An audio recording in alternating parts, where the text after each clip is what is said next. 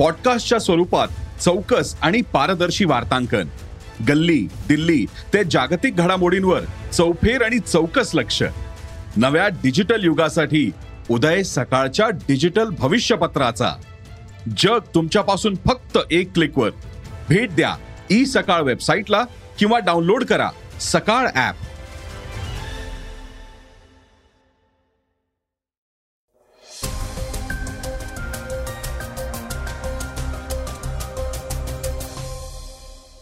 नमस्कार मी गौरी कुबेर. सकाळच्या पॉडकास्टमध्ये आपलं स्वागत आहे. आज पॉडकास्टमध्ये आपण ऐकणार आहोत ऑल्ट न्यूजच्या मोहम्मद जुबेरला सुप्रीम कोर्टानं दिला जामीन. महाराष्ट्रातील सत्ता संघर्षाविषयी पुढील सुनावणी एक ऑगस्टला होणार आहे. नेमबाजीच्या वर्ल्ड कपमध्ये भारत पदक तालिकेत टॉपवर. नेटफ्लिक्सला साडेनऊ लाख युजर्सनं केलं अनसबस्क्राईब आणि चर्चेतील बातमीत आपण ऐकणार आहोत. महाराष्ट्रात ओबीसी आरक्षणासह निवडणुका होणार. सर्वोच्च न्यायालयाचा निर्णय. श्रोत्यांनो पॉडकास्टला सुरुवात करूयात श्रीलंकेच्या बातमीनं. श्रीलंकेत सध्या सुरू असलेल्या आर्थिक आणि राजकीय संकटाच्या पार्श्वभूमीवर आज देशाच्या नव्या राष्ट्रपतींची निवड करण्यात आली आहे रनिल विक्रम सिंघे आता श्रीलंकेचे नवे राष्ट्रपती असणार आहेत. पोस्टल बॅलेटद्वारे झालेल्या मतदानात एकशे चौतीस खासदारांनी त्यांच्या बाजूनं मतदान केलंय. सध्या रनिल विक्रमसिंघे हे काळजीवाहू अध्यक्षपदाची जबाबदारी सांभाळत होते. रनिल विक्रमसिंघे हे एकोणीसशे चौऱ्याण्णवपासून युनायटेड नॅशनल पार्टीचे प्रमुख आहेत. ते आतापर्यंत चार वेळा श्रीलंकेचे पंतप्रधान झालेले आहेत. महिंदा राजपक्षे दोन हजार वीसमध्ये पंतप्रधान होण्याआधी रनिल हे श्रीलंकेचे पंतप्रधान होते. रनिल यांनी सत्तरच्या दशकात राजकारणात प्रवेश केला होता. एकोणीसशे सत्याहत्तरमध्ये पहिल्यांदा खासदार म्हणून ते निवडून आले होते. एकोणीसशे त्र्याण्णवमध्ये पहिल्यांदा पंतप्रधान होण्यापूर्वी रनिल यांनी उपराष्ट्रमंत्री युवा आणि रोजगार मंत्री यांसह इतरही अनेक मंत्रालयं सांभाळली आहेत. अल्ट न्यूजच्या मोहम्मद जुबेरला सुप्रीम कोर्टानं दिलाय जामीन. अल्ट न्यूजचा संस्थापक सदस्य मोहम्मद जुबेरला बुधवारी सर्वोच्च न्यायालयानं सर्व सहा केसेसमध्ये जामीन मंजूर केलाय. मोहम्मद जुबेर यांना उत्तर प्रदेशात त्यांच्या विरोधात नोंदवण्यात आलेल्या सर्व सहा एफ आय आर्समध्ये जामीन मंजूर करण्यात आलाय. जुबेरला कोठडीत ठेवण्यासाठी कोणतंही औचित्य नसल्याचं सर्वोच्च न्यायालयानं म्हटलंय. या काळात युपी सरकारप्रमाणे सर्वोच्च न्यायालयानं स्थापन केलेली एस आय टी ही विसर्जित करण्यात आली आहे. मोहम्मद जुबेरला वीस हजार रुपयांच्या वैयक्तिक जात मुचलक्यावर अंतरिम जामीन मंजूर करण्यात आलाय. तसंच जुबेर विरुद्धच्या प्रकरणांची एकत्रित चौकशी करण्याची गरज असल्याचं सर्वोच्च न्यायालयानं म्हटलंय. सुप्रीम कोर्टानं जुबेर विरुद्ध युपीमध्ये नोंदवलेल्या सर्व एफ आय आर दिल्लीला हस्तांतरित करण्यात आले आहेत. महाराष्ट्रातील सत्ता संघर्षाविषयी पुढील सुनावणी एक ऑगस्टला होणार आहे. एकवीस जूनला शिवसेनेतील चाळीस आमदार एकनाथ शिंदे गटात सहभागी झाले होते आणि त्यांनी भाजपाबरोबर युती करत सत्ता स्थापन केली. या विरोधात शिवसेना सर्वोच्च न्यायालयात गेलीये या प्रकरणावर बुधवारी झालेल्या सुनावणीत दोन्ही बाजूंचा युक्तिवाद ऐकण्यात आला. शिंदे गटाचे वकील ॲडव्होकेट हरीश साळवे यांनी युक्तिवाद केला त्यात त्यांनी दहाव्या सूचीचा संदर्भ दिलाय. तर शिवसेनेकडून ॲडव्होकेट कपिल सिब्बल यांनी राज्य संघटनेच्या दहाव्या सूचीचा संदर्भ देत सत्ता स्थापनाचा दावा लोकशाहीला धोकादायक असल्याचा युक्तिवाद केलाय. यात शिंदे गटातील आमदारांनी व्हीप लागू असताना देखील भाजपच्या विधानसभा अध्यक्षाच्या उमेदवाराला केलेलं मतदान तर शिंदे गटानं लागू केलेल्या व्हीप विरोधात झालेलं मतदान. सुप्रीम कोर्टात निलंबित आमदारांचं प्रकरण न्यायप्रविष्ट असताना सभागृहात घेण्यात आलेल्या विश्वासदर्शक ठरावाचं मतदान आणि करण्यात आलेली सत्ता स्थापना अशा सर्व बाबतीत एक ऑगस्टला सुनावणी होणार आहे.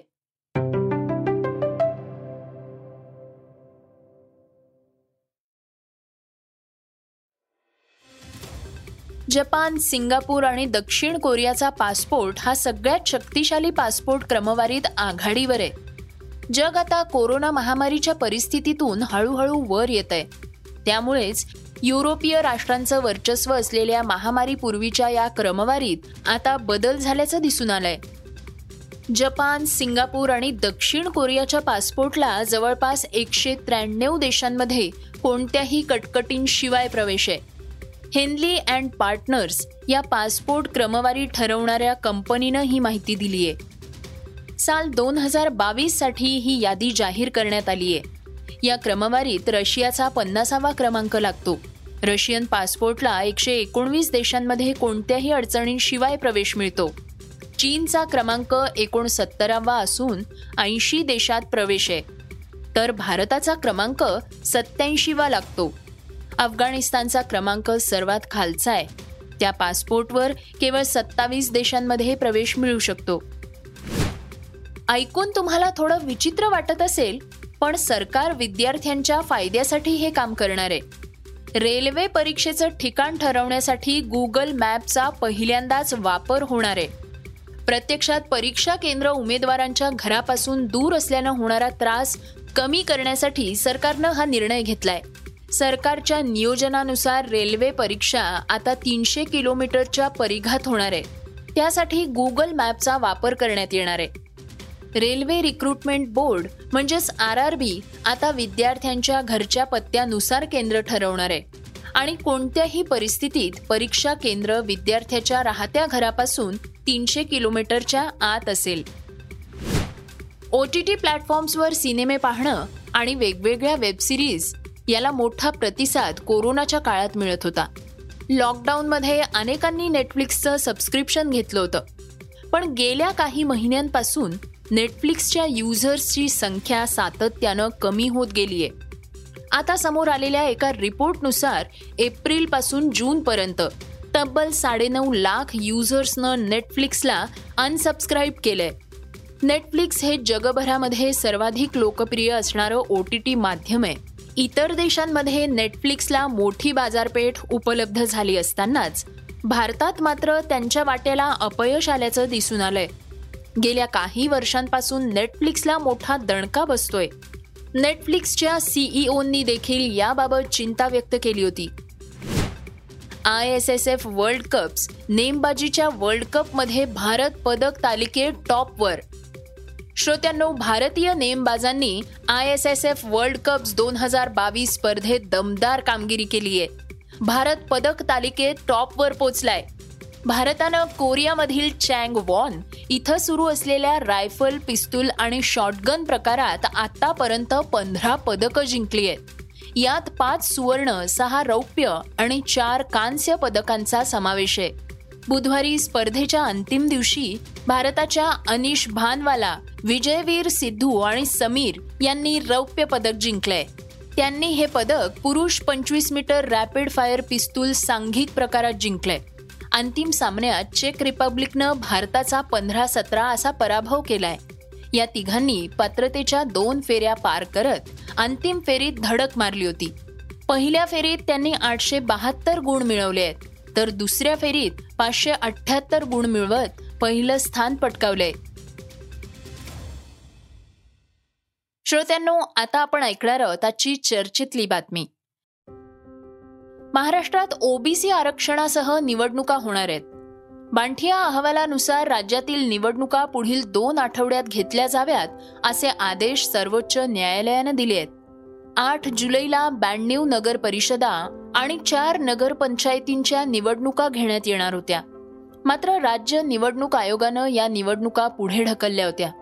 आता सर्वोच्च न्यायालयाच्या निर्णयानंतर पुढील दोन आठवड्यात निवडणुका घेण्याचे आदेश दिले आहेत. सर्वोच्च न्यायालयाचा निर्णय आल्यानंतर आता राजकीय प्रतिक्रिया येण्यास सुरुवात झाली आहे. उपमुख्यमंत्री देवेंद्र फडणवीस यांनी ओबीसी राजकीय आरक्षणाचा आमच्या महायुती सरकारनं शब्द पाळलाय. सर्वोच्च न्यायालयाकडून ओबीसी आरक्षणाला मान्यता मिळणं हा संपूर्ण समाजाचा विजय आहे असं ट्विट केलंय.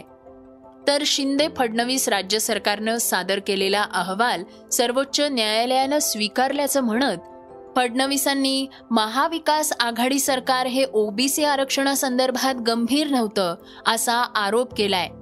तर राष्ट्रवादी काँग्रेसचे नेते छगन भुजबळ यांनी देखील देशात ओबीसींना सरसकट सत्तावीस टक्के आरक्षण लागू करण्यात यावं अशी मागणी केली आहे. राष्ट्रवादी काँग्रेसचे ज्येष्ठ नेते छगन भुजबळ म्हणाले आहेत. सगळ्या रिपोर्टच्या बाबतीमध्ये आम्ही सुद्धा काही ऑब्जेक्शन घेतली होती कारण काही काही ठिकाणी फक्त ठाणे जिल्ह्यामध्ये दहा टक्के स्थळ झालेले आहेत किंवा ठाणे शहरामध्ये वगैरे किंवा आणखीन काही शहरामध्ये हे आम्हाला बिलकुल मंजूर नव्हतं. याचं कारण जे आहे त्यांनी केवळ आडनावं घेऊन जे आहे ओबीसीची जी आहे संख्या म्हटलेली आहे. पण मग मागे सांगितल्याप्रमाणे गायकवाड नाव जसं मराठामध्ये आहे ओबीसीमध्ये आहे दलितांमध्ये सुद्धा. तर केवळ त्याच्यावर जाऊ नका असं आमचं म्हणणं होतं परंतु शेवटी ही सुप्रीम कोर्टाची तारीख लागलेली होती आणि त्यामुळे आणखी उशीर करणं काही उचित झालं नसतं असं आम्हाला सांगण्यात आलं. त्याच्यामुळे आम्ही सुद्धा गप्प बसतो की ठीक आहे एकदाचं गेलेलं आरक्षण जे आहे हे परत मिळवा. याच्यानंतर आमची लढाई काही संपणार नाही आहे. आमची लढाई ही राहणार आहे. ही काही काही ठिकाणचे जे आहे हे आकडे आम्हाला मंजूर नाही. त्या त्या ठिकाणी कलेक्टरच्या माध्यमातून राज्य सरकारनं त्याच्यावर पुनर्विचार करावा आणि ते आरक्षण आम्हाला सगळ्या ठिकाणी योग्य प्रकारे मिळालं पाहिजे.